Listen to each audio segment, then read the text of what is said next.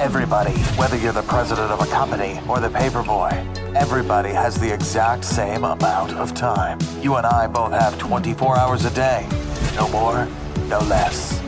The question is, what do you do with your time?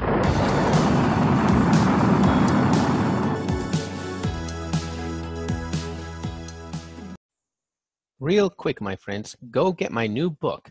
It's called The Power to Publish, and it's at the top of the page of zbooks.co at the link, My New Book. And it's going to help you with all of your self publishing needs. Okay, back to that podcast.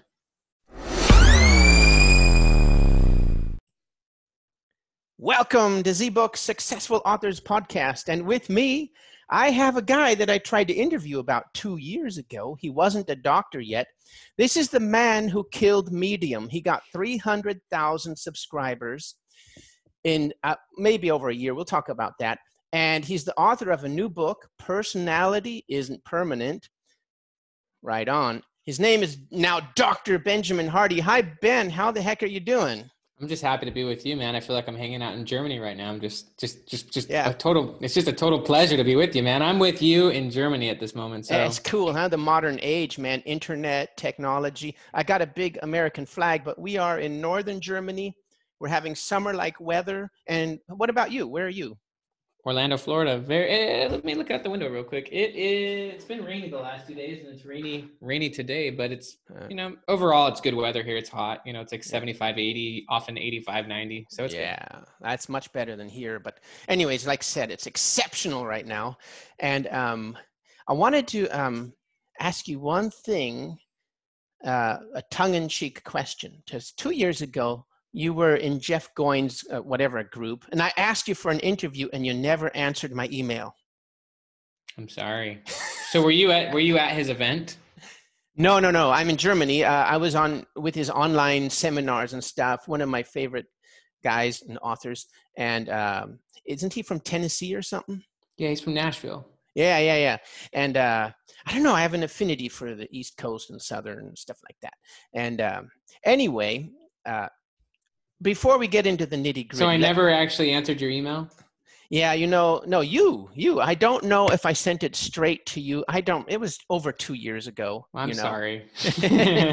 Apology For- accepted. forgive the former version of Benjamin Hardy who dropped that ball. That's a good point. Well, let's get into that. Let's um, because your new book. Hey, thanks for the new book. I'm I'm I'm really stoked because personality test is something that I've been into for a long time, or out of for a long time. Uh, I actually have a um, hmm, a psychology page on uh, Facebook. It's not bad, and uh, so we can get really deep into that. And your new book, Personality Isn't Permanent, is about a lot about this. But one of the, the things that really got me right in the introduction, you said you had a story about how you almost didn't get married because of a personality test that was based on colors. And we just had to do that at work. I've got a day job, and it just pissed me off. Uh, so, can you tell us about that experience? Yeah, and I'd be and I'd love to hear why it pissed you off. You want me to go first? Yeah, yeah, yeah. You tell me why you're so upset about this. because it's bullshit. it's uh, it's uh, so you go through these this big questionnaire which you're supposed to answer honestly, which they don't know if you answer honestly. I was trying to game the system the whole time because this is like my 500th personality test. So I said, okay, I'm just going to answer all questions totally 10 or zero. Yeah. And uh, I tried to game the system, and then they came up with this personality for me, and I was, I think I was yellow. And then I said, you know, I said to my boss and everybody, I said, hey, look, man, personality tests, they have nothing to do with the person actually. It's more like how he answers the questions. And then you get this schemata of, for example, Keirsey has 16 different types. And what happens is you're taking you out of the equation. You're, you are now looking at the person's uh, paragraph that might not have to do with them instead of talking to the person. And it doesn't tell you anything about what you know anything really. It's like astrology. And it's just fun stuff. And so what happened? Exactly that. And, oh you're yellow and i'm red and all the girls said ha ha ha. It's like what is this? A stupid magazine about the king and queen in sweden or what you know? Anyways I love it. I mean, what you're saying is so true. Uh, when when I was getting my PhD in organizational psychology, one of the things that shocked me, not really shocked, I just hadn't really thought about it as deeply because I hadn't been through as many personality tests as you is. So I'd obviously taken the test, and I'll tell the story about how I almost didn't get married because of that same test. But one of the big things over and over that my professors stressed was is that those types of tests are not good science. They're not valid. They're not reliable. They don't actually study personality, um, and they don't and they don't reliably provide you the same answers. Like if a if a if a test is a good test, it has to be reliable. So like if you step on a scale, you know I'm talking about for your weight, and you get different scores, radically different scores every time you step on the scale, it's not a good scale. And so tests have to be good in order for them to be good science. And so my professors told me over and over, these types of tests, just ignore them. They're, they're pseudoscience.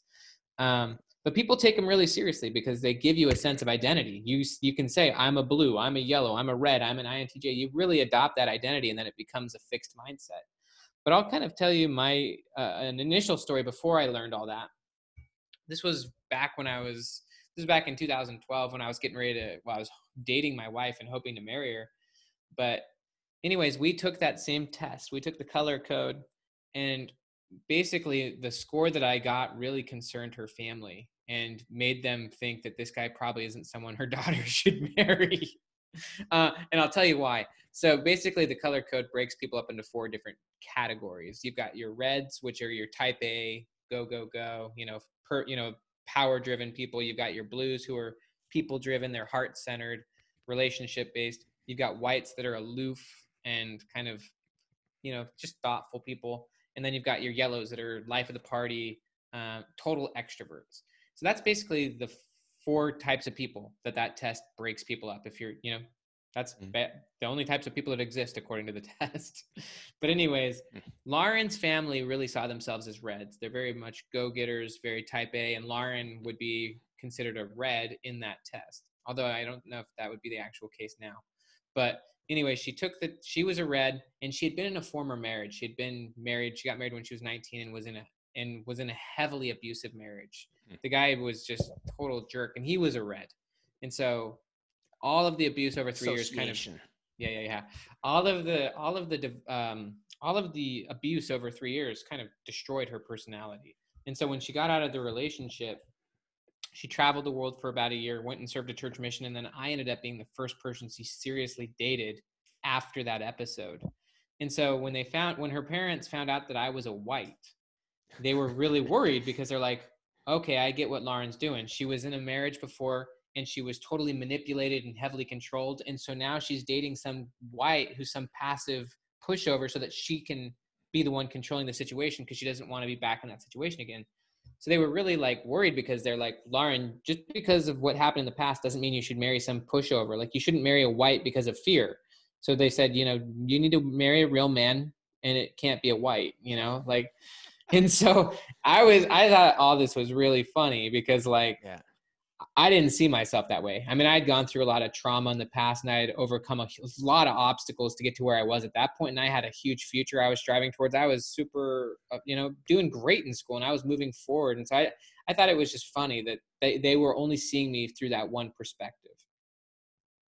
Yeah. And so here we have a bunch of non qualified, non psychologists looking at a bogus test and judging you, judging you by that without talking to you. What a bunch of BS. That's what I hate about it. And now you have these, or we have these tests going all over corporations, and some of them are actually using them to place workers. And, and that's what also bothers me. So let's say you scored a white or and you know one of the big scales is introvert extrovert and so so then they say oh he's an introvert oh then we have to put him with other introverts or well, no, maybe he'll do better with extroverts. But people don't know what the heck they're doing with these things, and they're being passed off as pseudoscience. So, yeah, it really bothers me. So, what about, though? So, Jordan Peterson's talking about the big five. And from the big five comes all of these, yeah, pseudo tests. But what do you think about the big five? The Big Five's pretty good. I mean, I obviously no, no. I talk about the Big Five in in this book. It's there's no perfect way of looking at personality, but the Big Five's the most well studied. And and you when you take the Big Five, there's five different factors, but it's more of like a spectrum. We're all somewhere on these Big Five, you know, like, and you can move around on the spectrum, and you're going to be in different. You're going to look different in different situations, in different in, in different areas of your life, in different times of your life. And also you can proactively change on those things. And so it looks at personality more as a spectrum rather than that you're overly then you're categorized.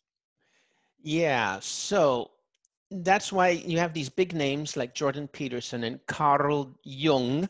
And from carl jung comes the myers-briggs things right? And that's where all of this introvert extrovert what was it intj judging perceiving and then out of that i think Keirsey made 16 combinations and then so I mean, it's like astrology, if you ask me. People want to hear about themselves. It's fun, it's interesting. But as long as they don't act on it, then it's fine with me. But the problem is, I mean, astrology is a billion dollar industry. Uh, uh, personality tests, billion dollar industry. Two billion dollar industry. Two, two. Thank you very much. So, what the heck do we do with this? Well, I'll tell you kind of. I'll tell you why these tests are problematic. Um, firstly, the reason people love them is because they do give people a sense of identity. If you haven't taken the time to to clarify who you want to be and mm-hmm. taken the time to define your past and your future, because really identity is shaped by stories. It's shaped by the story you tell. And if you haven't taken the time to really clarify who you are, then these tests can give you a, a fast food identity. Like they give you an identity where you're like, you know, you can explain yourself, and it's really important to be able to explain who you are to other people. So if you can say I'm a white, then people can then then you can you're basically describing yourself to other people so that people can know who you are or at least get a snapshot of who you are so that's why people like them is because it's an easy way to have an identity um, the big problem and there's a lot of research on this is mindlessness so ellen langer she's been at harvard she studied mindfulness for about 40 years and she she's found over and over that people who overly assume a label they become very mindless to all of the times when the label is not true so if someone thinks that they're depressed they think that they're always depressed Hmm. even though it's not actually true. Throughout the day, there's going to be many episodes where they're actually happy, but they don't pay attention to those because you see the world through the filter of, of your identity. And so, if that's a big aspect of your identity, that's all you'll see. In psychology, we call that selective attention. So, it's like when you buy a new car. When you buy a mm-hmm. car, you'll see that car everywhere, right? Yeah. But you yeah. won't see all the other cars. You won't pay attention to those other cars because they're not, they don't seem relevant to you. You can only take in so much information. And so, with labels, is all you see is the label and then what you end up doing because you've owned it as a part of your identity is, is you try to confirm it. You try to confirm your bias and you become very non-flexible to any situation that's outside the label. and so your whole goal is to confirm the label and to prove that this is your identity and you become overly committed to it.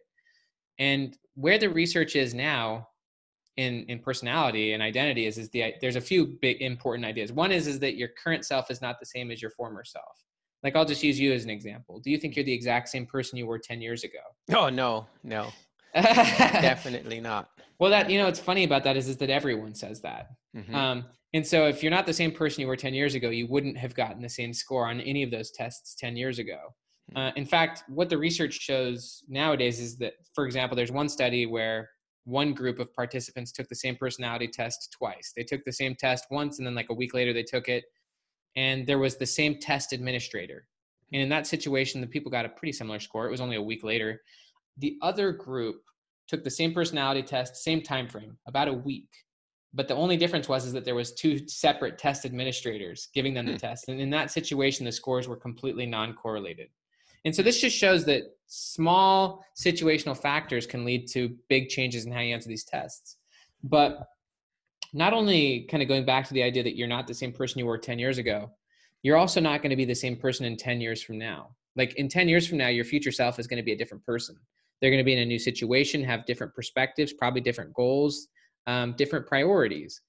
And so if your future self is a different person, and Hal Hershfield, he's at UCLA, he's, he talks about how it's really good for decision making to have a future self. If you have a future self concept, the person you want to be and the person you aspire to be, you can then make better decisions here and now. And in fact, it's actually impossible to make high quality decisions today if you don't know who you want to be in the future.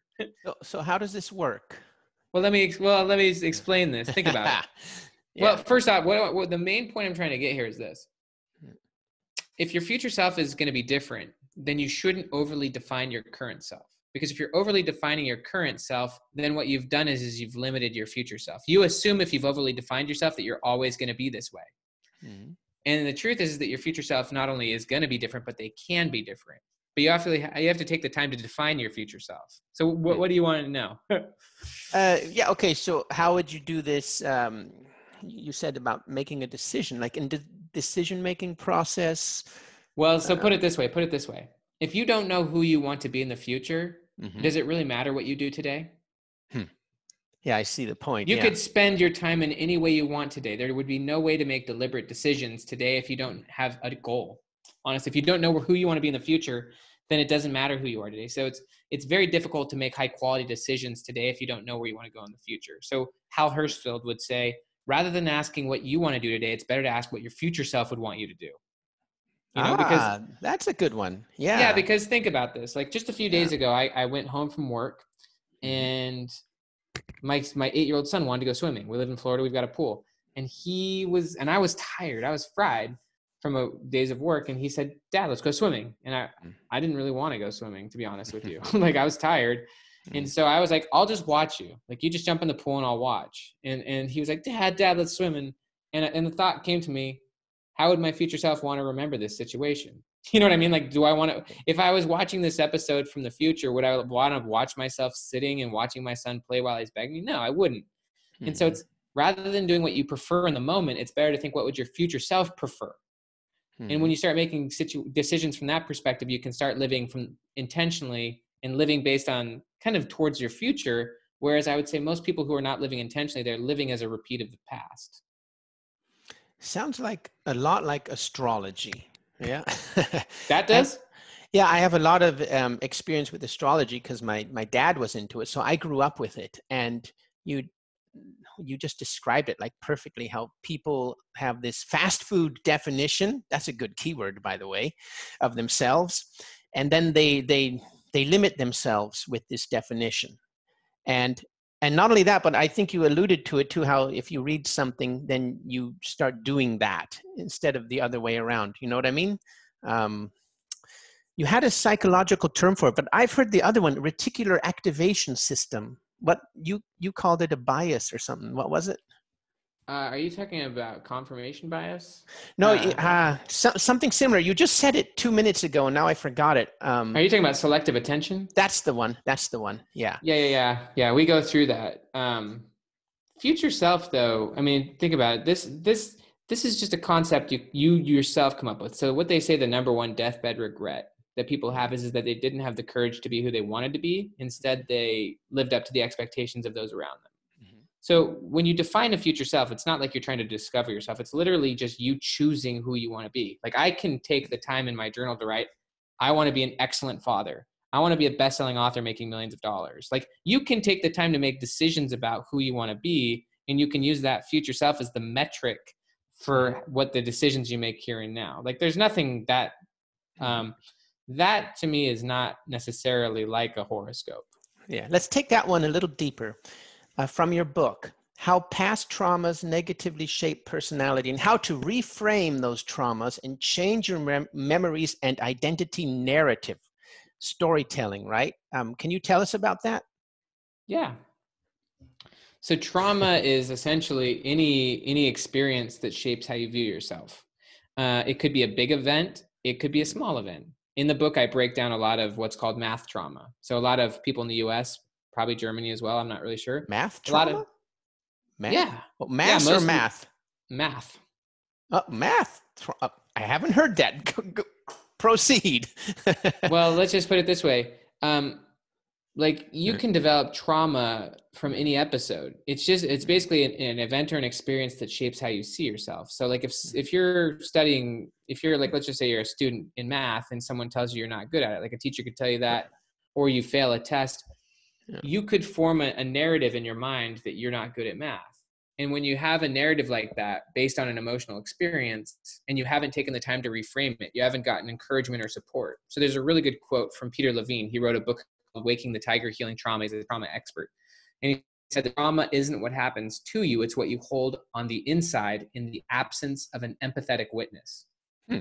So basically, you know, you could you could conceivably fail at something or not or or or have a bad experience and form the idea in your mind that you're not very good at this. So in the book I actually share the the experience of a distant relative of mine who was really smart actually. She went to Yale uh, for her undergrad, Cornell for her master's, was really good at writing and wanted to write kids books.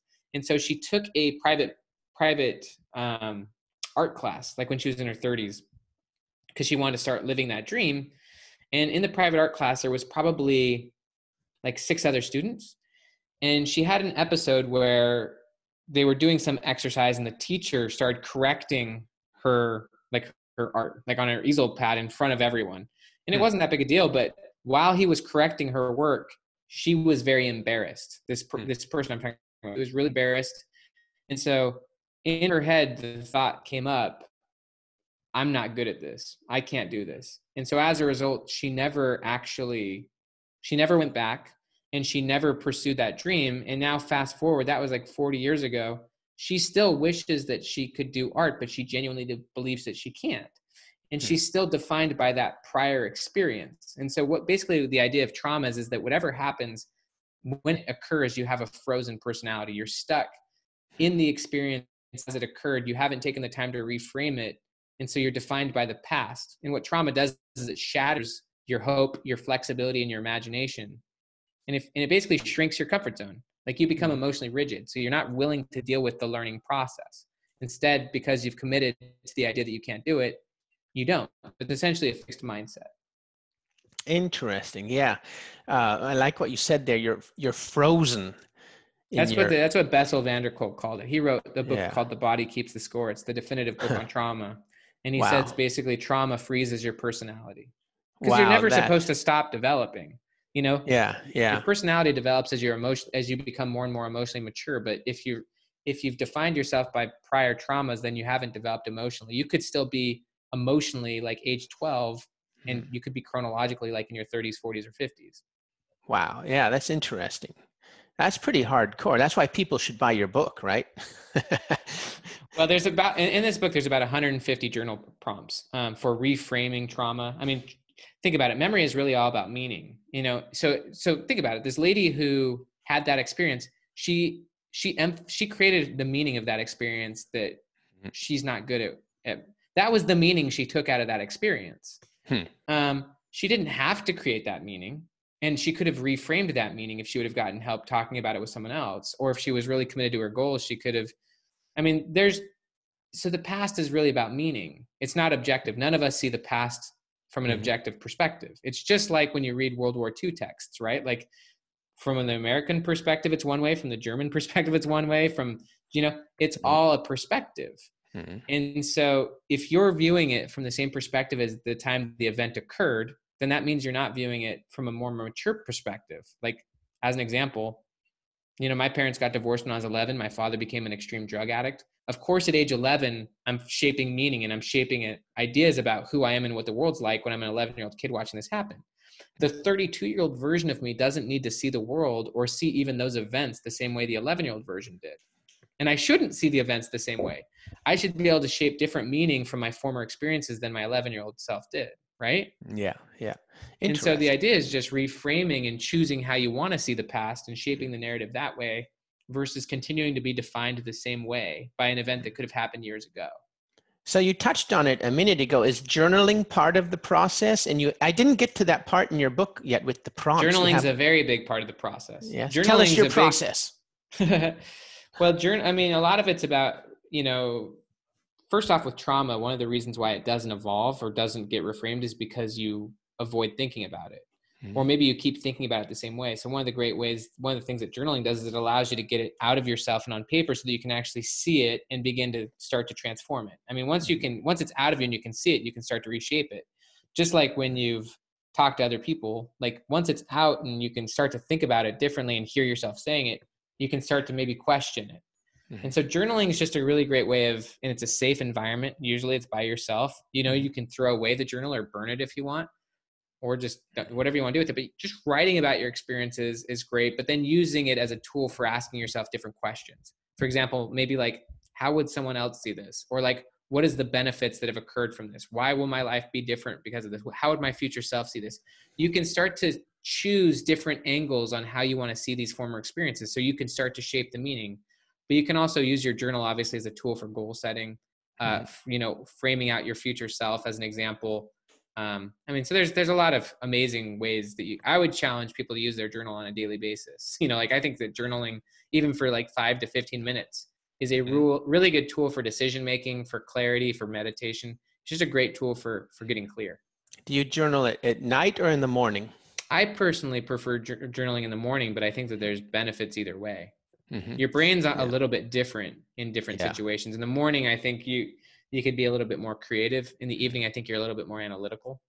Hmm. Yeah, I've tried several different methods and um, haven't really found one that I really like. I've heard of morning pages and and then or what write down what's story worthy. I make a happiness journal, and that one works really well. If you get your family to do it with you, it works really well. That sounds awesome. Yeah, the end of the day, you you what made you happy? That's all, you know. But you have how great. many? That's a great way to frame the day. Yeah, yeah. But the trick is you got to get your family to do it with you. So, but that's what most people don't think about journals.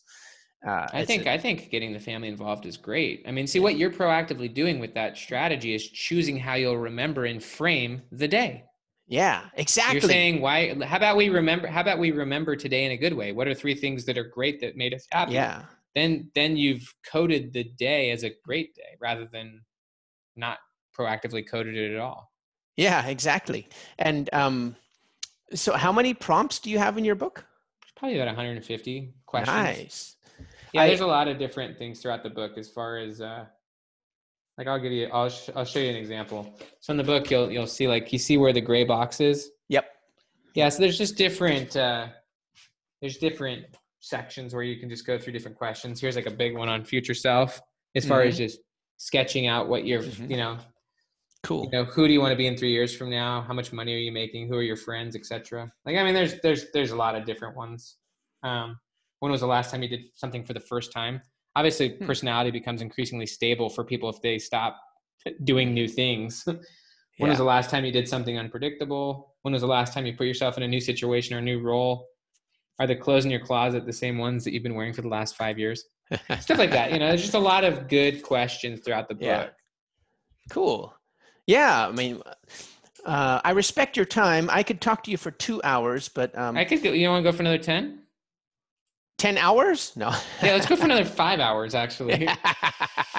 no, that's why I'm, I'm looking through my questions. I, I, got, I got like two or three that I just gotta, I, I have to ask you. Let's do it. Okay. So one of my favorite quotes from your book is I came to grasp just how finite life is and how coddled many are from the realities of the world. Why did that stick out to you personally? Uh, it was the coddling and the the fake news going on nowadays. And um, i'm kind of older. And so i'm just uh, i um see i grew up my dad is german and my mother is american. And i grew up and we never voted democrat or republican. We were always like looking at the third way and we were always questioning authority and so when I look at people nowadays and they're totally, you know, one side or the other, and it's like, man, you guys, you guys both believe you're BS. And it's both BS. Yeah. And so I had a different viewpoint from the very beginning. And I thought that everybody would wake up in 2016 where the media has been blatantly lying to people. And now people choose to believe the people that have been lying to them and they're yeah. not waking up. And I, hey, wait a minute, guys, wasn't 2016 a massive wake up call? But no, I guess not. And so that's why that stuck out to me. well, one thing that's really interesting about this section, uh, there's a section in the book where I talk about how most people, a lot of people think that personality is your true and authentic self.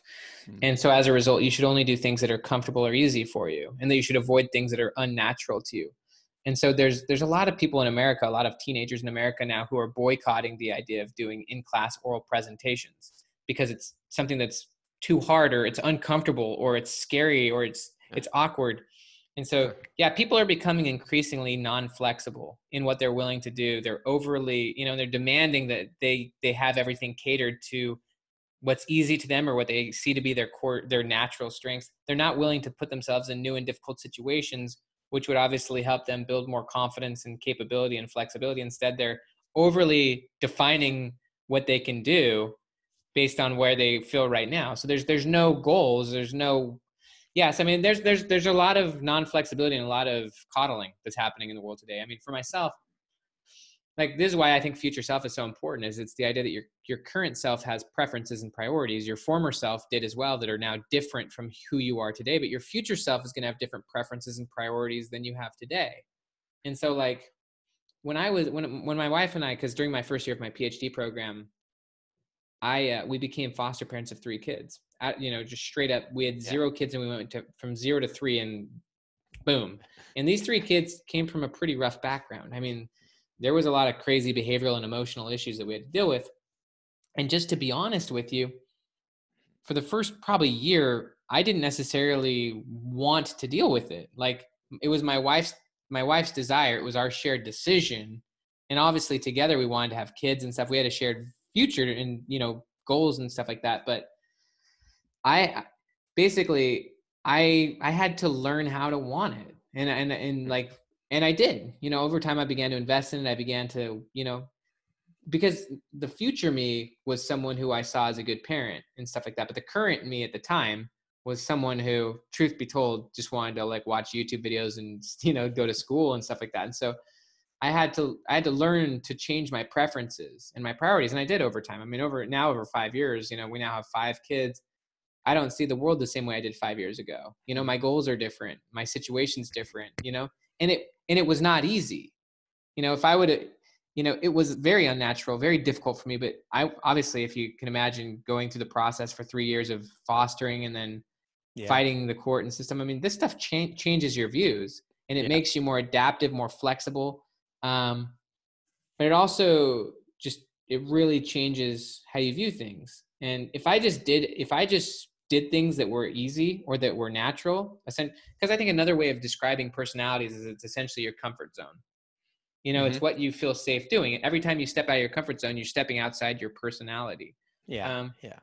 and so if you're always just living within that you're not going to learn much in life. Hmm. if you don't mind i have to ask a couple uh, questions about medium.com Let's do it. Let's talk about writing since that's what you really want to talk about. Exactly. Exactly. Well, no, I, I do both. I do both. Like I said, I have an, a, a psychology blog too. But anyway, um, yeah. So how did you kick Medium's ass so hard? 300,000 subscribers. How do you do it? I actually had over 800,000 people opt into my blog over about three and a half, four years. Um, wow. And when you were Jeff Goins webinar, you only had only only had well, one hundred thousand. Well, I don't have eight hundred thousand emails now. I'm saying I've had over the years eight hundred thousand yeah. people opt in. You know, more yeah. than half of those have opted out over the years. Mm. But um, yeah, it, it was a crazy journey. The website's not as valuable as it used to be. Uh, mm. You can't really game it anymore. They very much control the environment now, um, and they they really regulate it, and they don't let you do any marketing on the platform anymore. For so for a long time, I would you know, and you already kind of know this sounds like because you were listening to the comments, but like at the end of my articles, I'd send people to a landing page, get it, give them a free giveaway, and get emails. You can't do hmm. stuff like that on Medium anymore. No, like they don't want you to do stuff like that on Medium. Hmm. They will pay people per click, so you can, you know, the top maybe twenty writers on Medium, I think, are making about ten thousand bucks a month, you know, on clicks, but they're not getting any emails, and so hmm. they're essentially just, you know, employees to Medium essentially they can feel cool about themselves because they're making a living as a writer, but they're not going to build a career that way. They're not going to be able to get a hmm. book contract that way. Yeah. And so, from my perspective, it's important to write on platforms, whether it's your own platform or other platforms, where you can still send people to a landing page and get email subscribers, because email subscribers are still the name of the game as far as selling courses yeah. or just getting book contracts, having a mm-hmm. relationship mm-hmm. with people. So, but yeah, how I mean, how I did it, just to break it down really simply, I had a future self in 2015. That's when I started writing online and i did it i'm very big on the goal shapes the process mm-hmm. a lot of writers say focus on the process i think it's garbage i think that you mm. focus on the goal and you determine the process that will get you mm-hmm. the goal in psychology we call that deliberate practice and the only way to mm-hmm. deliberately practice is if you have a clear future self so for me when i started blogging in 2015 i was very clear that i wanted to get a six figure book deal with one of the big five and so I reverse engineered that process. I, I, asked a lot of people, how do you get a six figure book deal with one of the big five? And everyone that I asked, agents, authors, stuff like that. I mean, I asked, and educated myself before I ever really started, and I learned you have to get 100,000 email subscribers. Holy hmm. cow! How do you do that? Hmm. Well, you got to start writing blogs, and you got to get people to sign up for your form and stuff. And so I learned all this stuff, and then I decided, well, if I'm going to get 100,000 email subscribers, I need to learn how to write blogs that get read by millions of people. So I had to learn how to write viral headlines. I took the uh, the course from Jon Morrow, you know, that taught me how to oh, yeah. Write uh, headlines and how to pitch mm-hmm. my articles. And so I I I learned how to write articles that got read, you know, because mm-hmm. I was committed to my goal. And when the articles didn't work, I'd change my process. I was never committed to a process. And as a hmm. writer, what got you here won't get you there. That's why I stopped writing on Medium as much, is because it stopped being a process worth doing. Interesting. I, I heard another hack was you have to get on a publication to get some publication in Medium. Uh, that uh, is true. Yeah, I mean, yeah. publications really matter, you know, mm-hmm. and because they've got followership and things like that. And so you want to do everything you can, obviously, to. Any tricks to getting feeds. on a publication? Probably just ask the editor if you can. I mean, obviously it's got to be relevant. Yeah, you gotta you gotta pitch them articles. I mean, yeah, you yourself yeah. could, you know, I mean, I, you, it's the same thing as trying to pitch an article onto the New York Times. Hmm. You can, if you're not pitching, then you're not, you, you know, you miss every shot you don't take. So you got to send an yeah. email with an article and say, hey, I'd love this to be on your platform. I'm still putting my links to my subscribe pages and landing pages in there, but I'm a, you know, I'm not uh, have a, a, huge following in Medium, so they I'm under the radar now, you know.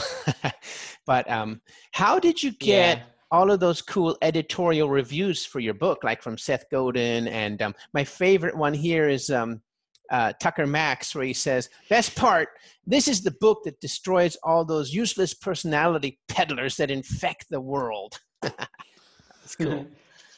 Yeah, I asked for them. You know, I would, I would send people the PDF of the book and say, "Hey, if you like this book, would you mind giving me a, a blurb?" Mm-hmm. And a lot of people said no, and those are the people that said yes. Cool. I'm going to change my format on the fly because we're so spontaneous. Do you have time for another question? Of course, brother. Loving being with you. Yeah. What would your future, what would your today self say to your past self 10 years ago? Yeah, that's a great question. Yeah. And I and I would invite you to think about the same question about your future self. What would your future self say to you today, right? Yeah, yeah what would I say to myself 10 years ago? So 10 years ago, actually it's a brilliant question for me because 10 years ago I just gotten home from a church mission and uh, at that time even I wanted to be a writer. I actually wrote an article about this just barely. The article was over, you know, over how to overcome the fear of being wrong. Um, so I served a church mission from 20, 2008 to 2010, and I got home from that in January of 2010. So this was exactly 10 years ago, you know, oh. a little over 10 years ago. Yeah. And at that point, I wanted to be a writer, but I didn't start for five more years. And so I think of what I would have, and the reason I didn't start is because I took way too much time overthinking the direction I would go. And so what I would tell myself is, you know, you've got everything you need to start now. You need to start now. Like I think if I would have started five years earlier, I would have probably had a few more books out and stuff like that. And so I, I would tell that person to, to start, and that the hmm. sooner you start, the better things will be. Um, awesome. Yeah, I mean, if I if I would have started, if I would have started back in 2010, that would have been absolutely amazing. I mean, when the internet was fresher and when yeah. blogging, I mean, that would have been amazing. I mean, didn't start for five more years. I remember um, when I started Facebook ads, I don't remember, it was 2016 and everything was working. You know, yes. 10 cents a click, 500 subscribers, and, and, you know, yeah, and then, and then that's pretty amazing. Yeah. Oh, yeah. Now, well, yeah. it doesn't work anymore like that. You know, it, it's. Do you, you still know, do Facebook ads? Yeah, but um, I do, I do uh, Amazon ads primarily, and I'm still experimenting. Two books or what? Yes, just for books. And then I use Facebook ads a little bit, but um, I'm finding so many other ways that are the you know cost per lead is cheaper with things like um, these lists like voracious readers only, Instafreebie now called Prolific Works. You get qualified leads much cheaper than Facebook. So uh, How do you do that for me? For someone who wants to get people to buy this book, and I'm giving away three free three free online courses mm-hmm. for people who pre-order this book. How would you do that? Are you talking about uh, Facebook or the other platforms? Anything. I mean, I, I'll shoot some ads on Facebook, but like, So- what would you suggest for these other concepts? As far as like, if you wanted to get a- people to pre-order this book and you're going to give them three free online courses, how would you get? How would you get? Okay, so forget all of this book marketing stuff. What's working right now for anything is live videos. Go live every day, and then you build, um, and you go live on Instagram, you go live on Facebook, then you upload that video to YouTube, and then you, uh, you, you retarget people who watched X seconds of your video. And so you can do a, a, a bingeable video series like uh, the three, like, you know, the hero's journey video one, two, three, or just one video. And then, you know, you got to use about a hundred bucks uh, initially and test, test, test. And what you do is then you target people that watch the videos. And and you're going to find out if two videos work better than three or if three work better. I mean it's i can't tell you all of this right away but um and i also am experimenting with this right now. Uh, i'll tell you though that it's hard to make a buck off of a three dollar book. That's why you have to have the back end. So you you sound like you already got it with your um courses yeah, I and have uh, back end. My main yeah. interest is, uh, yeah I mean, I want to get ten thousand pre-orders on this book. Yeah, I would do live video every day. And if you don't know what to make a video of, just document yourself. Like, hey, right now I'm working on this, you know, go, you know, and uh, Facebook Live. Um, and then also uh, YouTube, same exact method. Um, I don't know how many followers you got on YouTube. I don't, I don't remember. You Pretty much none. I need to start doing it. Oh, well, so that's the problem. In YouTube, you can't go live unless you've got a thousand or 10,000. I forgot. So Facebook Live and Instagram Live has 100% coverage right now. You go, you go live on Instagram and all your followers will get the message instantly. And um, so then what you do is you, you run, I don't know what your pain threshold is, but you, I want. I mean, I want to start paying at least a hundred dollars a day, and then up it to two or three hundred dollars a day. Yeah, so you make your videos. Um, I don't know which you your first video would be, but That's let's all just say you make Doesn't your matter. you make your first video and you run engagement ads to that. You you can actually boost it for for newbies that don't want to mess with the Facebook ads platform. Just go through your page and boost the video. Yeah, I've But- done that before. Yeah, it's better to use the Facebook ads platform though. So then you run 100 bucks, you boost it for 100 bucks, and then you retarget people who watched it. Do you think it's still valuable to do that on Facebook? Oh yeah, yeah, yeah. And then you upload all of that stuff to YouTube. And in YouTube, you can build a funnel that says people who watched video A now watch video B. And people watch video B, now we run conversion ads to them. So with Facebook, you got to put the pixel on your page, and then you can tell Facebook, I want to run a conversion ad to this group that watched video B or C. And you can do the exact same thing on YouTube. It's just trickier. And uh, so what you can do is you, you build um, like the Jeff Walker launch. The the first video is the um, I don't I don't remember. The second Yeah, yeah, video is yeah. the journey. The third video I've, is I've watched a lot of Jeff's stuff. Yeah, you and so you build your three video bingeable series, and uh, the main thing is you boost the first one with a bunch of money, and then you retarget the people who watched it. Basically, the I love same it. thing. This is brilliant. I'm I'm yeah. so excited because I'm literally for the next eight weeks because the book comes out in eight weeks about to just bomb this thing. You know, I'll probably end up dropping twenty grand over the next two months. Okay, remember test, test, test. Okay, uh, because uh, the thumb value, the rule of thumb is that it takes hundred bucks to get Facebook's algorithm to start really working for you, and that's above my pain threshold. So, with the three dollar book. Anyway, back to you, my friend. I, I didn't uh, I didn't want to make this a marketing showdown or something. You know? uh, I think it's awesome. I think your people will love it. yeah, yeah. Um, but it video is really hot right now because YouTube and Facebook are in a video war. So the clicks and the cost per view are just rock bottom right now. Oh, it was like Facebook in 2015 and 16. You could get CPC bids going for under five cents and, and 100, 100 email subscribers in a, in a, in a minute. You know, was I'm gonna do a ton of videos, man. Yeah. I'm gonna go wild on this and run Yeah. ads to them and then And retarget those they- fools. yeah and and don't forget youtube because they stay in youtube they stay in YouTube as an asset. See, that's why YouTube's better than Facebook. But okay, that's just a, a, a little thing.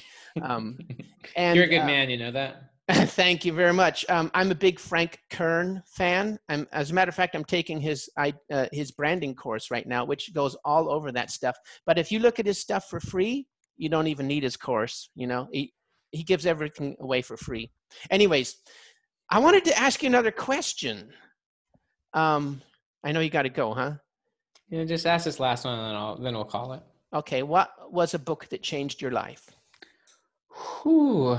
um, I mean, at different stages, different books. Um, obviously, like way back in the day, I read "Spiritual Roots of Human Relations" by Stephen Covey. Essentially, that's kind of oh, what yeah. became Seven Habits of Highly Effective People. That was back in the day. Um, what else has really impacted me? The body keeps the score. You know, that's the book that led me to writing Personality Isn't Permanent.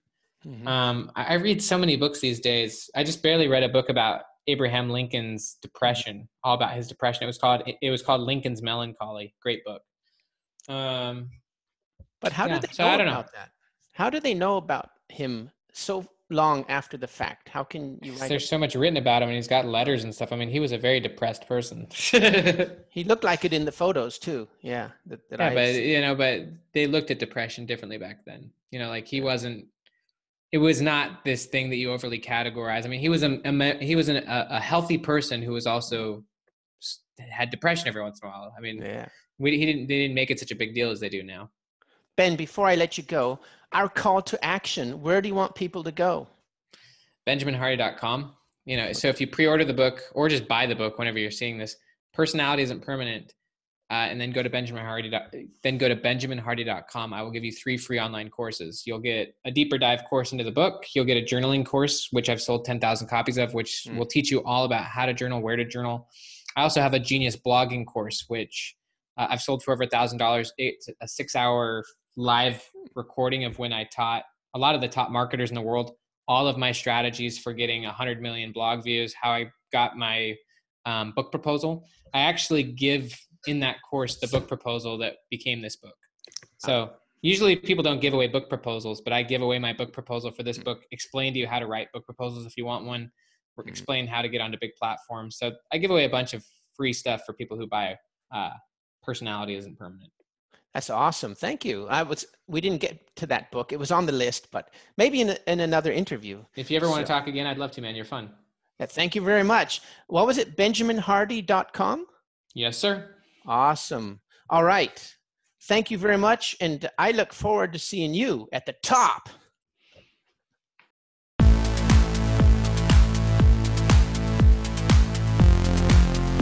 Okay, my friends, if you like that podcast, then remember to go to zbooks.co and go get all the materials to start your authoring career. We have a seven day challenge every week, so there's no excuse to not finish your book. And remember, please go to iTunes and upvote this podcast and Google Play. Okay, I look forward to seeing you at the top.